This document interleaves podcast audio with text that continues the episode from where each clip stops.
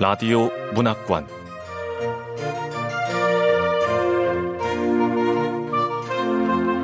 한국 단편 문학 특선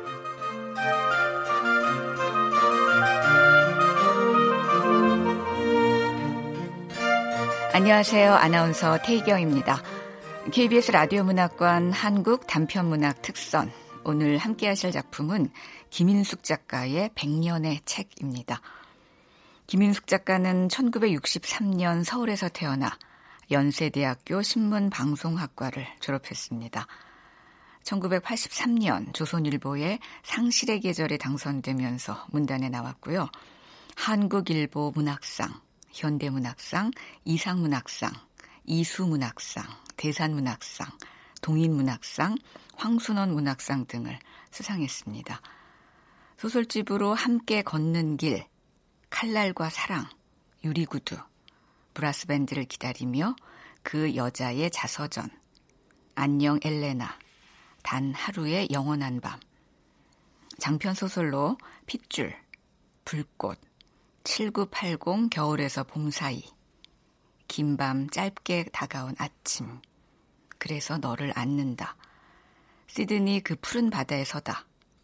먼 길, 그늘 깊은 곳, 꽃의 추억, 우연, 봉지, 소현, 미칠 수 있겠니, 모든 빛깔들의 밤, 벚꽃의 우주 등 많습니다. KBS 라디오 문학관 한국 단편문학 특선 김인숙 작가의 100년의 책 함께 만나보시죠.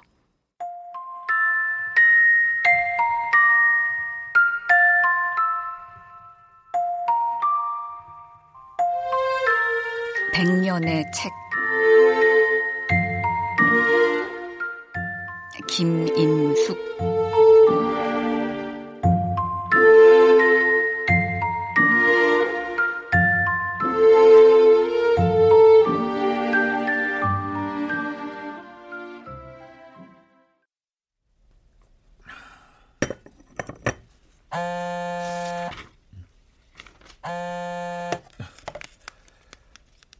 예, 엄마. 아들, 뭐해? 나? 차 마시면서 책 읽고 있지. 엄마 기분은 좀 어때? 여전하지 뭐. 엄마, 말하기 싫다고 집에만 있으면 안 돼요. 아빠는? 어, 세탁소. 세 번째 오픈한 지점이 잘 되나 봐. 잘 됐네요. 이민 생활 30년 만에 그 정도면 성공한 거예요. 근데 무슨 일로 전화하셨어요? 아, 정대부 할아버지가 돌아가셨대. 그래요? 어쩌다가? 지난번 지진 났을 때. 아휴, 장례식 가봐야지. 그럼 가봐야죠. 우리 이민 처음 왔을 때 저한테는 아주 아주 특별한 할아버지였잖아요. 나는 글을 읽을 줄 몰라. 그런데도 왜 그렇게 헌책들을 사모하는지 원. 그날 LA 뒷골목 주택가 거라지 세일 하는 데서 대금 문양을 봤어. 우리나라 진짜 대금 문양을. 스웨터 살 돈으로 헌책 한 묶음을 샀지. 그 후에도 돈만 생기면 사 모았어. 읽지도 못하는 책이지만. 벌써 30년 전 일이네. 지금도 가끔 기억이 난다. 쥐들이 살던 지하실, 바닥을 뛰어다니고 벽을 기어오르는 밤마다 그토록 부지런해지던 쥐들.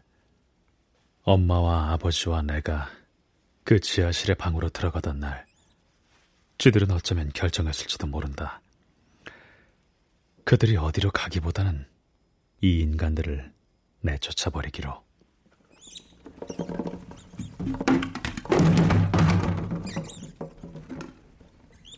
이런 데서 살아야 하는 거야? 미안해. 그해 나는 15살이었다. 한국에서 떠날 때는 16살이었는데 미국에 도착하자 다시 15살이 되었다. 한 가지 좋은 점은 있네. 젊어졌어. 엄마가 웃으며 하던 말은 내게는 해당되지 않았다. 나는 그때 한 살이라도 더 빨리 나이가 들고 싶은 때였으니까. 15살도 아니고 16살일 수도 없었던 그해 봄. 미국으로 이민을 갔던 그해 봄. 내 기억에 남은 것은 햇살 뿐이다. 여긴 지하라도 햇살이 잘 들어오네. 아, 그래서 당신 친척이 지하지만 지하는 아니라고 한 건가? 근데 지금 왜 이렇게 큰 거야? 청소하기 힘들게.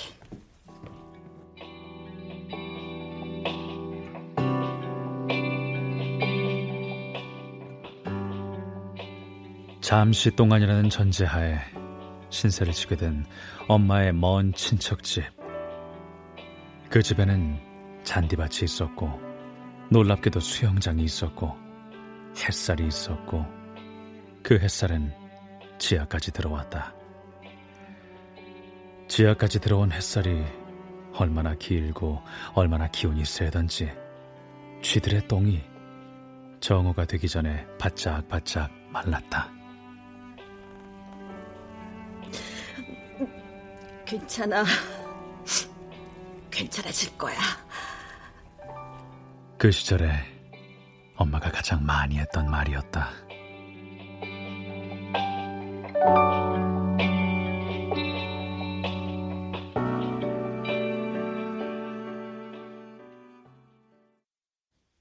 아버지는 엄마의 먼 친척의 남편이 주인인 식당에서 일을 시작했다. 24시간 하는 식당이었다. 그 식당의 한국 이름이 꽃다지였다. 식당 이름이 뭐 그래? 꽃딱지야 뭐야? 아이, 꽃다지라니까 꽃다지. 이 지역에선 처음으로 24시간 영업을 하는 한식당이래. 영어로 쓰니까 꼭 코딱지로 읽히잖아. 근데 왜 이렇게 통쾌한 기분이 들까? 언니 부부는 내가 이런 반찬하고 국 끓여서 한식 차려주는 걸 제일 좋아해. 언니라면 이 집 주인이 뭐? 응. 언니 아들은 냄새 난다고 싫어하지만. 이모는 왜 밥 안 해? 빨래도 청소도 엄마가 다 하고. 엄마가 이 집 하녀야? 아유, 집세 안 내는 대신 도와주는 거지. 근데 집안일 하는 건 괜찮은데 그놈의 수단은 정말 힘들어. 아, 우울증인가 봐. 그냥 하루 종일 나를 잡고 계속 지치지도 않고 떠들어. 여긴 떨어져 죽을 데가 없어. 다 너무 평평해. 죽으러 downtown까지 갈 순 없잖아. downtown까지 가려면 꼭 교회 앞을 지나가거든. 그럼 미안해지더라고. 잘못하는 것 같고. 죽는 얘기로 3시간을 쉬지 않고 떠들어. 언니 얘기를 듣다 보면 나도 모르게 그냥 말이 확 튀어나와. 무슨 말? 미친 엑스. 어, 저기, 그, 저, 식당 사장님이 소개시켜준 일이야. 너, 저요? 어, 너, 그, 아르바이트 한번 해볼래? 아, 그 깜짝이야. 아빠가 돼서 16밖에 안 된 자식한테 일을 시키고 싶니? 네가 술만 덜 처먹었어도 여기까지는 안 왔어. 알아? 괜찮아. 괜찮아질 거야. 아, 아니. 그 용돈도 벌고 영어도 배울 수 있는 일자리라서 그런 거지. 뭐 뭐? 여, 영어까지 배울 수 있다고? 오, 그 사장님이 그렇게 말했어. 책이 많대. 아주. 그럼 해볼래?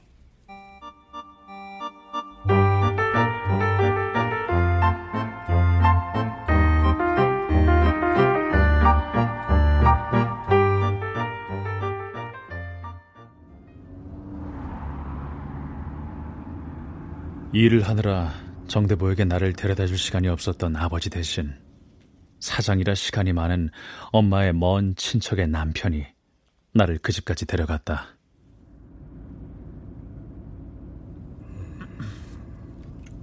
그런데 아- 아저씨, 아니 사장님인가? 사장님이 왜 저를 데려다 주세요? 음, 그 정대보 사장님이 하던 식당을 내가 인수했거든. 인수할 때만 해도 코딱지만 했는데 거봐, 코딱지 맞잖아.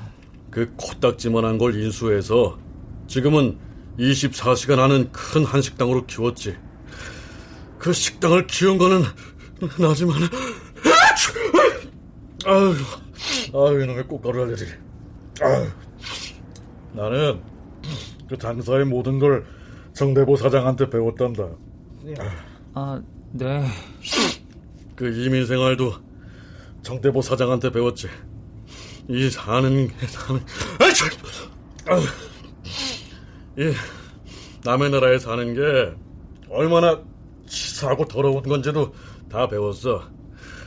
에가 그 한국에서 얼마나 잘 나갔는지 그건 여기선 아무 소용 없단다. 여기서는 다 똑같아. 에? 평평하다고. 아니다. 평등하다고 했을 것이다. 평평이 아니라 평등. 나중에 그 식당 꽃다지에 가볼 일이 있었는데 그 식당이 입주해 있는 건물이 어찌나 납작한지 깜짝 놀랐었다. 그 건물에는 한인교회도 있었다. 평등한 데다가, 아니, 평평한 데다가 교회까지 있어서 아무도 떨어져 죽을 수 없는 건물이었다. 한번 해볼래? 엄마가 물었을 때 내가 고개를 끄덕인 건 빨리 독립을 하기 위해서라고. 난 대한독립 만세하듯이 장엄하게 독립을 할 거야. 독립하면 제일 먼저 총을 사야지. 영어로 총을 사고 영어로 욕을 하고 영어로 총을 갈길 거야. 정대보 할아버지는 눈이 안 보여. 네? 아, 장애인은 아니고 나이가 많으니까. 근데 눈은 보이지 않지만 사지육신 멀쩡하고 건강도 매우 좋아. 그러니까 뭐 너한테 똥오 줌 수발하라는 건 아니다. 그저 산책이나 같이 하고 그 말동무만 같이 해주면 돼. 네. 꽃가루 알러지를 앓고 있는 뚱뚱한 남자의 차 안에서 길거리를 온통 뒤덮다시피 한 보라색 꽃잎 가로수를 내다보며 나는 저택을 상상했다. 그런데 차는 다운타운의 허름한 동네로 진입하더니 허름하다고 말하기도 어려운 아파트 앞에 멈춰섰다. 자, 여기다.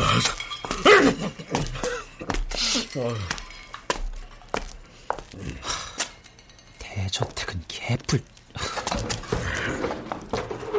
아이씨, 또 고장이야. 에이, 정말. 엘리베이터가 있었는데 손으로 철제 그물 같은 문을 열고 들어가야 하게 되어 있었다. 그 엘리베이터가 고장이었다.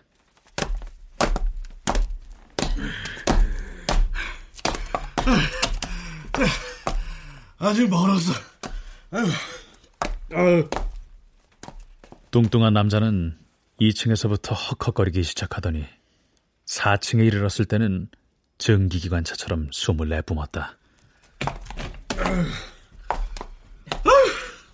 아, 정 사장님, 저 아르바이트 학생 내려왔어요.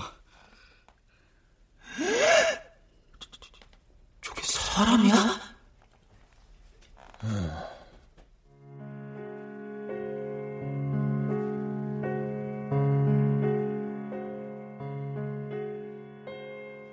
노인은 어둠 속에 앉아 있었다.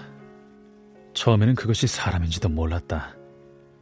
희미한 빛이 커튼 사이로 스며들고 있어서 뭔가가 거기에 있다는 걸 알 수 있었는데 첫인상은 그랬다. 마치 인형 같았다. 사람을 똘똘 뭉쳐서 작게 만들면 가 닿을 수 있는 한계. 그러나 여전히 말랑말랑한 뭔가가 남아있는 그러니까 통통하고 작고 쪼글쪼글한 노인.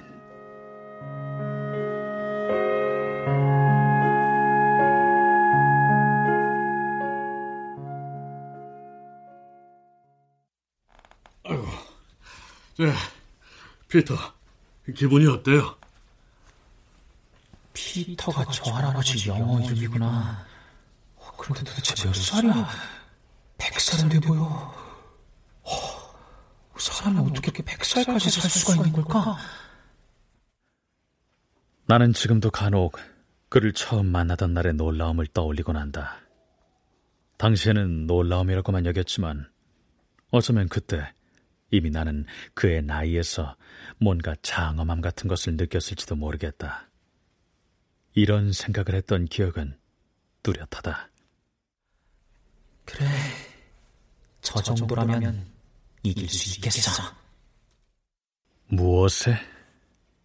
모르겠지만 아무튼 뭔가가 저 노인에게 덤빈다면 그 무언가들 중 단 한 가지에만은 분명히 이길 수 있을 것 같았다. 미국에 와서 한 달을 겨우 넘겼을 때였고 곧 미국 애들의 새 학기가 시작될 거라고 했다.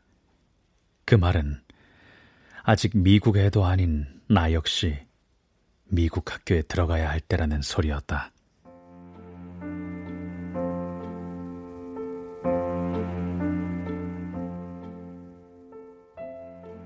나는 그때 누구와도 싸우지 않았다. 그러나 하루 온종일 무엇인가 치도건이 되도록 얻어맞는 기분이었는데 내게 덤비는 그 무엇들 중 분명히 확실한 것은 그 빌어먹을 햇살. 빌어먹고 또 빌어먹을 햇살. 너무 맑고 뜨거워서 핑 도는 눈물조차 감추지 못하게 하는 햇살한테 만날 지는 기분이었다는 것이다.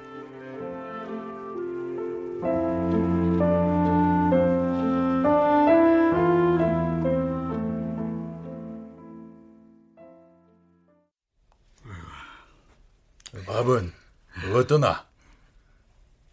할아버지 지금 영어 하시는 거야? 아닌가? 아, 예. 그 사장님은 식사하셨어요?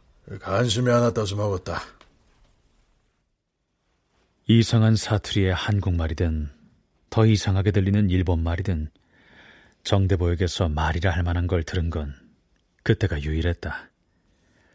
그는 내게 영어를 가르쳐야 할 사람이었지만 그러면서 돈을 받는 게 아니라 돈을 내야 할 사람이었지만 그가 내게 가르친 영어라고는 Left, right, up, down, up, down. 그 외에는 끝내 알아들을 수 없는 말들 뿐이었다. 그래도 배운 게 있다면 그 따위 영어로도 충분히 살아갈 수 있다는 것, 돈도 벌 수 있다는 것, 산다는 걸 어떻게 정의하느냐에 따라서 언어의 자리란 완전히 다를 수도 있다는 것 정도였을 것이다. left, right, up, down. 그건 중립어였다. 말하자면 평평한 언어. 음.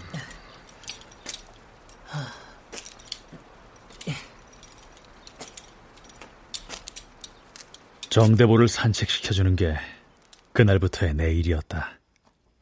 휠체어를 4층 아래로 내려다 놓고 다시 걸어 올라가 그를 부축해 로비까지 내려온 후 휠체어를 밀고 동네를 한 바퀴 도는 일. Left. 아니, 아니, left. 휠체어를 미는 일은 쉽지 않았다.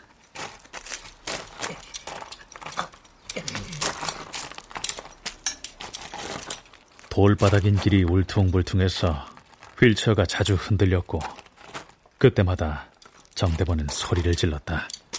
음, right, right, right. 아, 아 저, 죄송합니다. Sorry, 죄송합니다. 아, 이 할아버지 안 보인다는 거 정말이야? 골목에 솟아오는 돌바닥의 위치까지 다 알고 있다고. Right, right, right. 아, 아, 예, 죄송합니다. Sorry, sorry.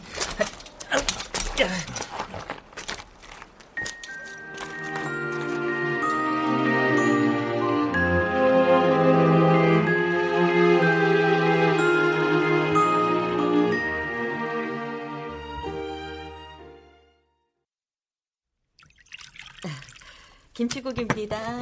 아우, 네. 어우, 시원해. 어우, 맛있다. 동생도 앉아. 아유, 오랜만에 다 같이 먹으니까 너무 좋네. 예. 네, 정 사장이 사고를 쳤어. 사고요? 응, 응. 노인이 어쩌다 집안에서 벽에 부딪혔는데 하필이면 거기에 책장이 있었고 다행인지 불행인지 그 책에 깔려 죽진 않았지만 무너진 책들 때문에 노인이 집안에서도 제대로 돌아다니질 못하게 된 거지. 에휴. 그, 그래도 애새끼들은 안 와봐. 절대 안 와보지. 그래서 정대부 할아버지 집 바닥에 책이 많았구나. 첫날 정대보의 집에 갔을 때 그 집에 책이 많은 걸 보고 깜짝 놀랐었다. 전부 다 몹시 헌 책들이었다. 그 집에 가자마자 휠체어에 태워 정대보와 나와야 했고 다시 들여놓은 뒤에는 곧 그 집을 떠나곤 했기 때문에 그 책들을 자세히 살펴본 적은 없었다. 그래서 그 오늘부터 네가 할 일이 그 무너진 책들 다시 쌓아 올리는 거란다. 어, 아, 사장님, 영어 배울 수 있다면서요? 예? 아니, 내가 언제 그렇게 말했어요? 아, 아, 아, 그 책이 많다고 하니까 당연히 영어를 배울 수 있다고 생각했나 보네. 아이고 책이 무지 많, 많다 그래서 그거. 네, 이제 피터 정은 책을 읽는 사람이 아니라 그냥 사 모으는 사람이에요. 네, 아이고, 네, 아침 잘 먹었습니다. 네, 다음에 또 부탁해요. 그, 사, 사장님 저도 밥 다 먹었어요. 아이고 같이 가요. 영어 배우는 게 아니었어?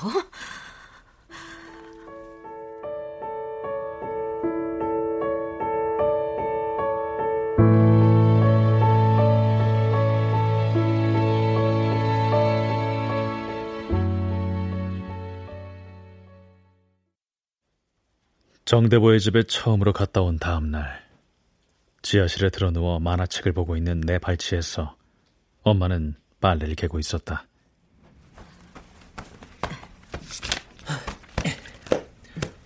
엄마, 그 책, 정대부 할아버지 집에 있다는 그 책 한국 책일까?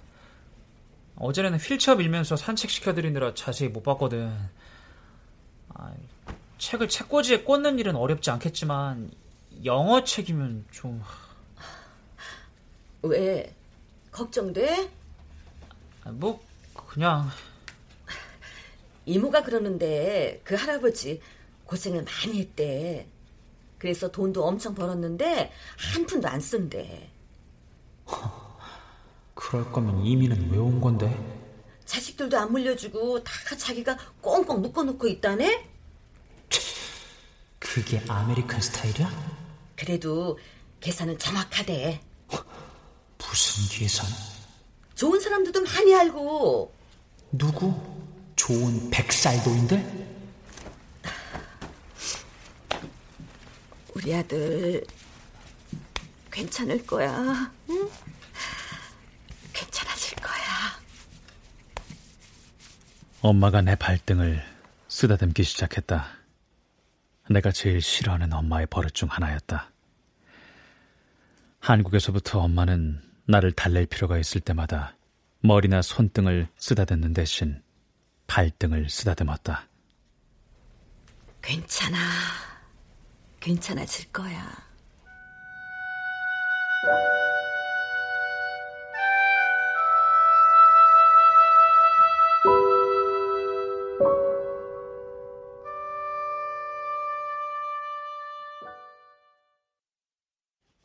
첫날 이후부터는 정대보의 집까지 혼자서 갔다. 엄마의 먼 친척의 집에서부터 정대보의 집까지 세상은 온통 보라색 꽃 천지였다. 한국에서 보지 못했던 꽃인데 보라 보라 하구만. 자카란다. 보라색 꽃 이름이 자카란다야. 그 꽃을 보다가 정대보의 집에 이르면 그 집의 어둠이 더 어둑어둑했고 더 축축하게 여겨졌다. 그 어둠 속에서 노인은 언제나 첫날과 똑같은 자리에 똑같은 자세로 앉아 있었다. 여전히 인형 같았다. 책 정리는 어떻게 해요? 레프트, 레프트. 아, 네. 왼쪽부터.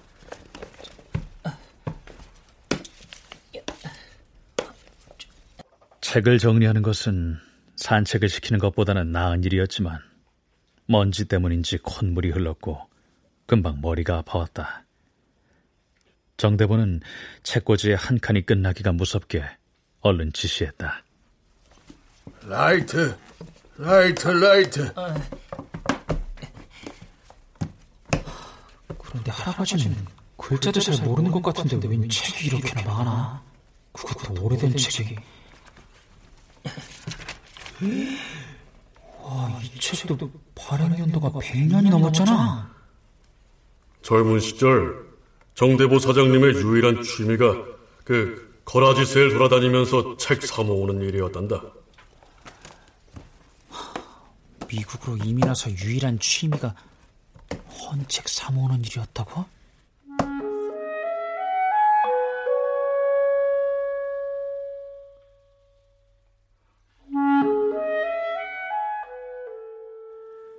그는 책을 보는 사람이었지 읽는 사람이 아니었다. 정대보가 간직한 책은 그러니까 오직 책이었을 뿐이다. 글이 아니라 책. 이야기가 아니라 책. 깨끗한 책, 찢어진 데가 없는 책. 찢어진 데가 있어도 근사한 장정의 책. 오래된 책, 액면가가 비싼 책. 표지가 멋있는 책. 젊은 시절의 어느 날, 그는 일을 하던 식당에서 집으로 돌아오던 길에 거라지 세일을 하는 집을 만나게 되었다.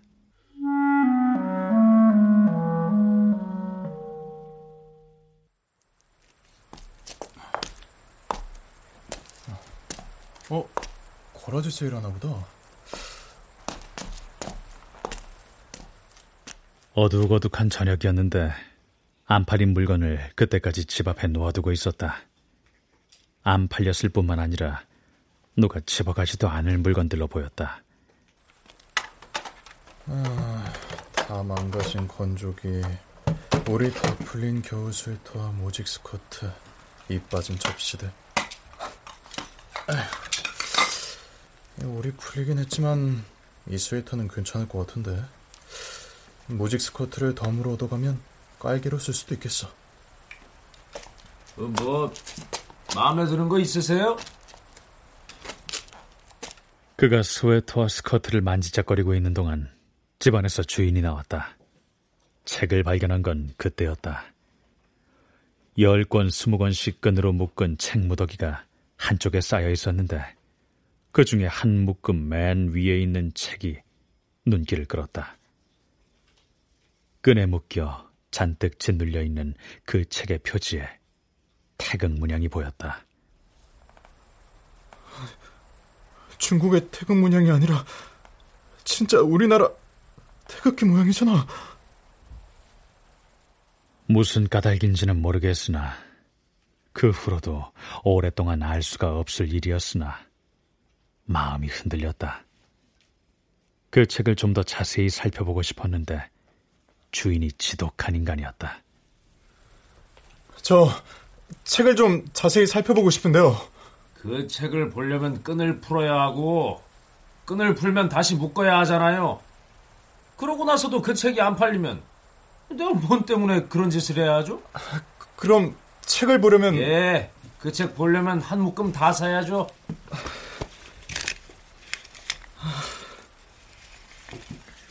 비싼 값은 아니었다.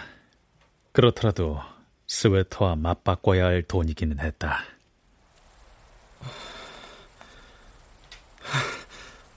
네, 살게요, 이 책.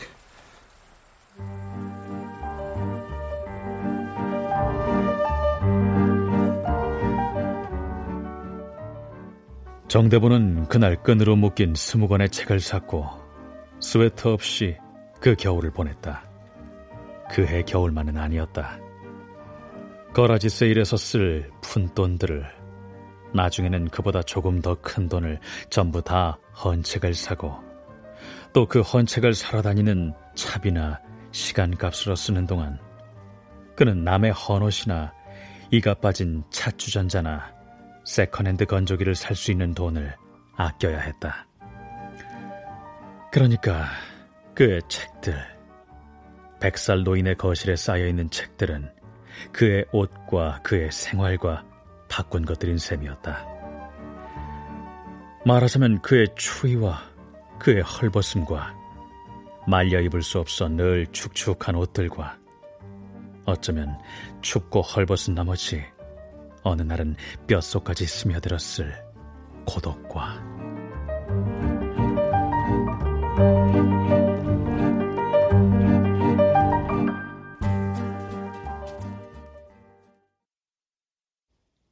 정대부는 가끔 이렇게 지시하기도 했다.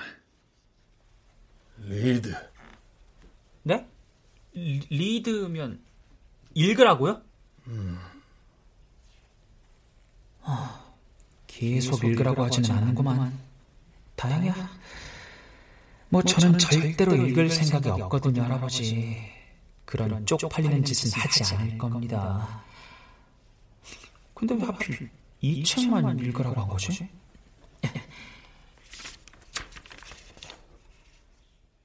정대보가 처음으로 내게 read했던 책의 표지에는 태극무늬 같은 건 없었다.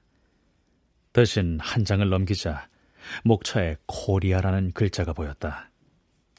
책은 낡았고 글자는 작고 거실은 어두웠으므로 너는 한 단어씩 손가락으로 짚으며 그 제목을 읽어야 했다.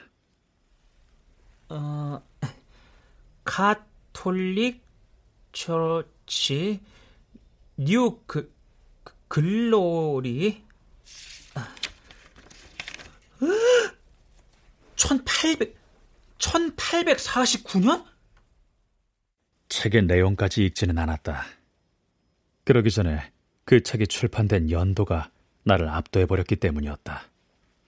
1849년 책이었다. 밥소사, 그럼 100년도 더 된 책이라는 거야? 아니지, 금방 200년은 될 책이란 소리잖아. 그럼 이거 보물 아니야? 깜짝 놀란 기분으로 고개를 들어 올렸는데 눈먼 백살 노인이 여전히 나를 바라보고 있었다.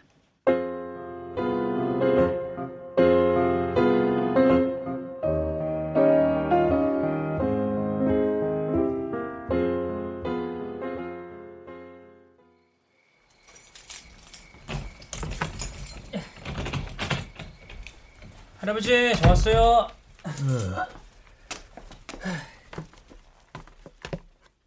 정대보의 집에서 보냈던 한철.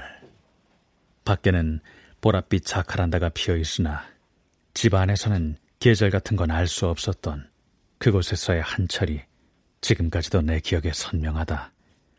그것은 어쩌면 냄새 때문인지도 모른다. 정대보가 garage sale에서 사모았다는 책들에서는 온갖 냄새가 풍겼고 온갖 먼지가 날렸다. Left, left. 예, 왼쪽부터 정리할게요. 자, 아유, 어? 이 뭐야? 아, 오래된 신문 쪼가리, 영수증. 응? 이건 누군가에게 쓴 쪽지구만.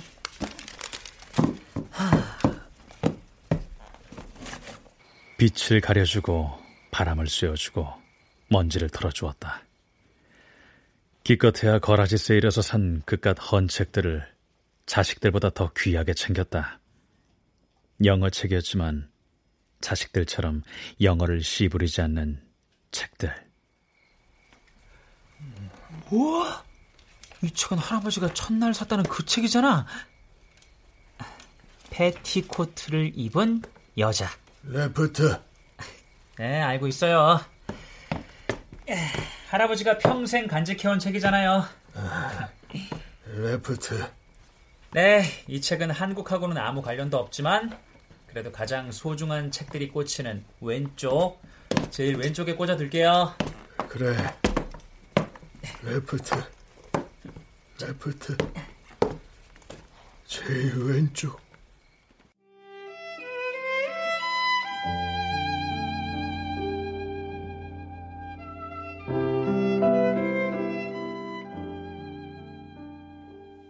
책을 정리하다 가끔씩 정대보를 돌아보곤 했다. 인형 같은 노인. 인형이란 말이 얼마나 이상하게 쓰일 수 있는지를 알게 해버린 늙은이. 그가 나를 시켜 쌓아 올리고 있는 책들처럼 이야기는 빠지고 책갈피와 책 표지로만 남아버린 것 같은 늙은이.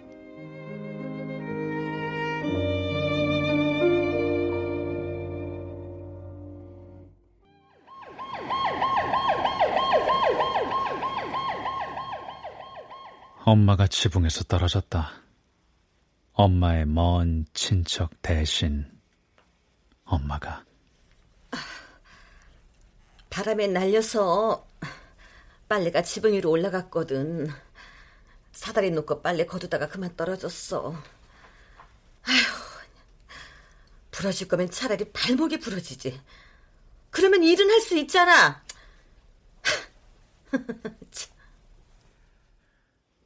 나는 엄마의 말뜻을 알아들었다. 이제 설거지도 못하고 빨래도 못하게 된 엄마는 하루 종일 앉아서 꼼짝없이 미친 엑스의 이야기를 들어주고 있을 수밖에 없게 된 것인데 석고를 입힌 손이 흉기가 된 엄마는 그 손을 아버지의 얼굴 앞에서 흔들었다. 여기가 평평해? 여기 평평한다고 이 남자야! 너 알아?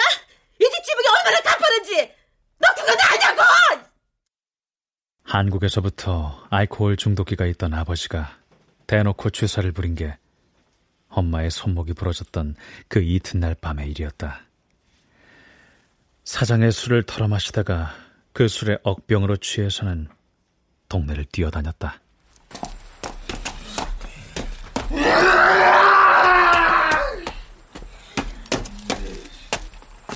이튿날 아침 아버지는 남의 집 수영장에서 팬티 차림으로 발견되었다.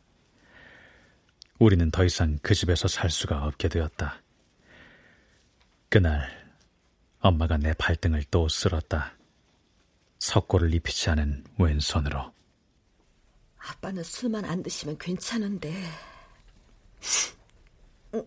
다 괜찮아질 거야. 엄마들은 정말이지 강해. 나도 이런 상황은 겁이 나는데. 여기서마저 쫓겨난다면 우린 어디로 가지?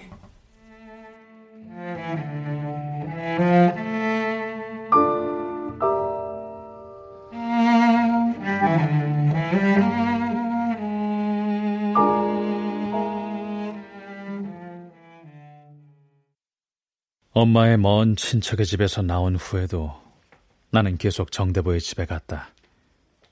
사실 책이나 정리하면서 돈을 버는 건 꽤 괜찮은 일이었고, 게다가 나는 그것이 점차 좋아지기 시작했던 것이다. 시급으로 계산되는 내 임금은 일주일에 한 번씩 정확히 식탁 위에 놓여 있었다. 하, 일주일에 한 번씩 꼬박꼬박 시급을 받으니까 정대부 할아버지가 우리 할아버지 같기도 하고 그러니까 잘해주고 싶고 그러네.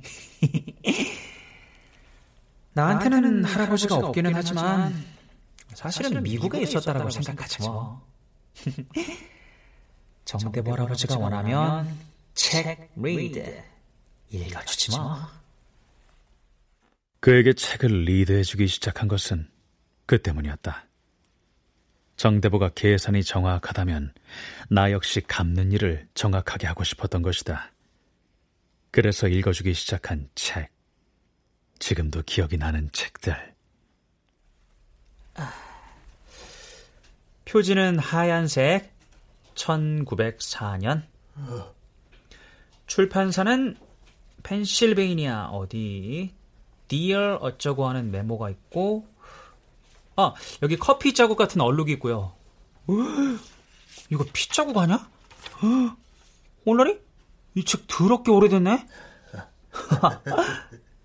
1801년 거네 무슨 전쟁 얘긴가 이건?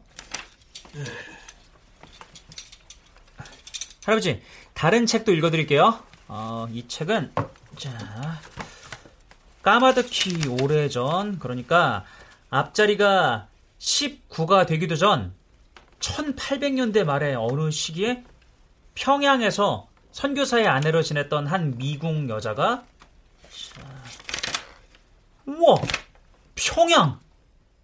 평양? 우와. 어, 진짜 할아버지는 별별 책을 다 갖고 있네요.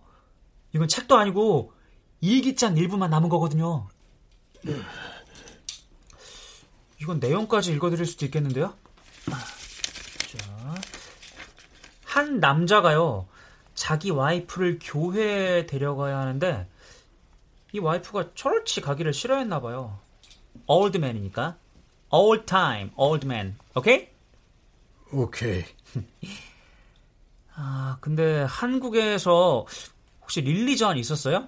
철치 다녔어요? 근데 이거 진짜 웃긴다. So funny, so fucking funny. 이 남자가 뭐라 그러냐면 와이프가 교회 안 간다고 하면 때렸대. 한 대 때렸는데 안 가면 두 대 때리고 그래도 안 가면 막 두들겨 팼대. 연락했대. 그랬더니 이제 교회를 아주 잘 다니는 사람이 되었다고 자랑을 하고 있네. 뭐야? 아, 아, 아, 하, 할아버지 지금 우세요? 혹시 할아버지가 이 편지의 주인공? 한국에서 예수 믿으라고 마누라 팬 사람? 아닌데? 아무리 할아버지가 늙었다고 해도 시기가 안 맞아. 이 책도 읽어주면 울까? 할아버지, 이건 다른 책인데요. 잘 들어보세요. 천주교 박해 때 죽은 조선인 신자들의 사망에 관한 기록서예요. 표지는 갈색, 꽃줄기 무늬가 도들색임 되어 있고, 어, 그럼 이게 꽃다지인가? 아무튼 1859년 출판 토론토 대학 도서관과 미켈렌 칼리지 도서관의 인장이 찍힌 내지 어, 그리고 누군가의 핸드라이팅 그리고 목차 순교자들의 이름과 그들의 순교 아버지 고단하셨나 보네 네 주무세요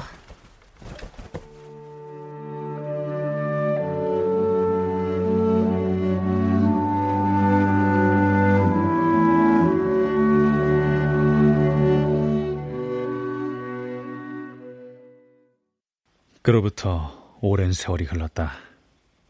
정대보 얘기를 더 하기에 앞서 내 어머니와 아버지 이야기를 먼저 해야 할 것 같다. 두 분은 성공했다. 더 정확히 말하면 실패하지 않았다고 해야 옳을 것이다. Nice shot! 골프장에 가지. 정원에서 뭐 하는 짓이야? 그 지점을 하나 더 낼까 하는데 당신 생각은 어때? 이 남자야. 네가 내 마음을 알아? 아버지는 이민 생활 30년 만에 세탁소를 3개나 경영하는 사장 및 고용주가 되었다. 술은 끊었다. 엄마로 말하자면 아버지의 조력자로 열심히 사셨다. 지독하게 열심히 사셨다. 끊임없이 말을 하는 병은 심해졌다가 나아졌다가 하는데 엄마의 먼 친척과는 그 증상이 완전히 달라서 말년에 이르러서는 거의 말을 하지 않았다.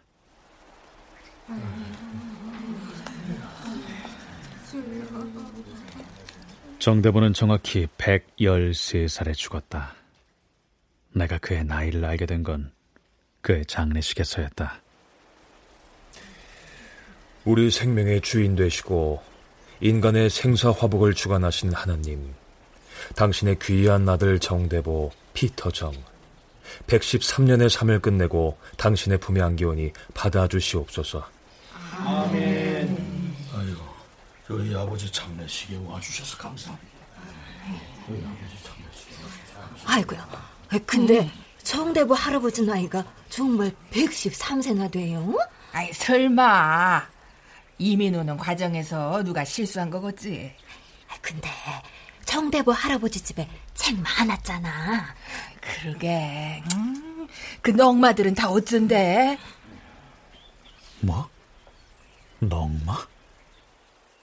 넝마라는 말이 너무나 또렷하게 한국말로 들려서 나는 고개를 돌려버렸다. 정대보의 죽음이 슬퍼진 건 바로 그 순간이었을 것이다. 아니, 어쩌면 혹시 책의 죽음에 대해서였을까?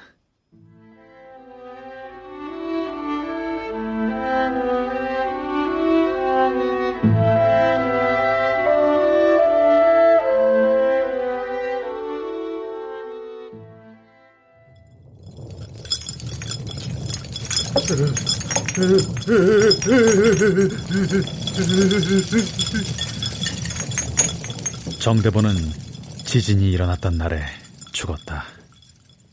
정대보가 죽기 직전에 마지막으로 들었을 소리가 무엇인지는 분명했다. 무너지는 소리. 내가 쌓아 올리고 left right로 정돈했던 책들이 다시 무너져 내려 바닥에 평평하게 떨어지는 소리였을 것이다.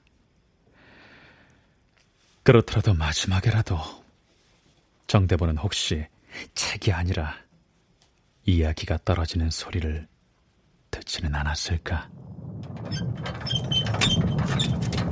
어, 어, 어, 왜 이러지? 지진이 일어나던 날, 나는 버스 정거장에서 버스를 기다리고 있었다.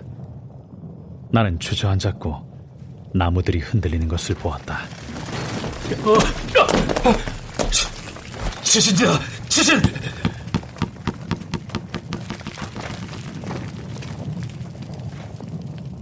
어느 집의 지붕에선가 농구공이 굴러떨어졌다. 지진이라는 것을 직감했다.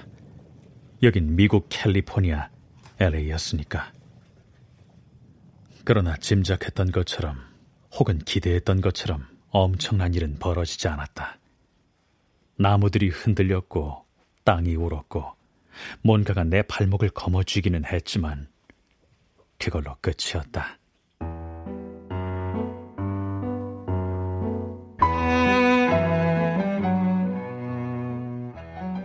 나는 한동안 정거장에 주저앉아 있었다. 버스는 오지 않았다. 한동안 앉아 있다가 욕하기 시작했다. 처음으로 공공장소에서 비록 나 말고는 아무도 없었지만 입 밖으로 내뱉은 영어 욕설이었다. 피터 정. 정대보가 죽은 건 어쩌면 바로 그 순간이었을지도 모르겠다.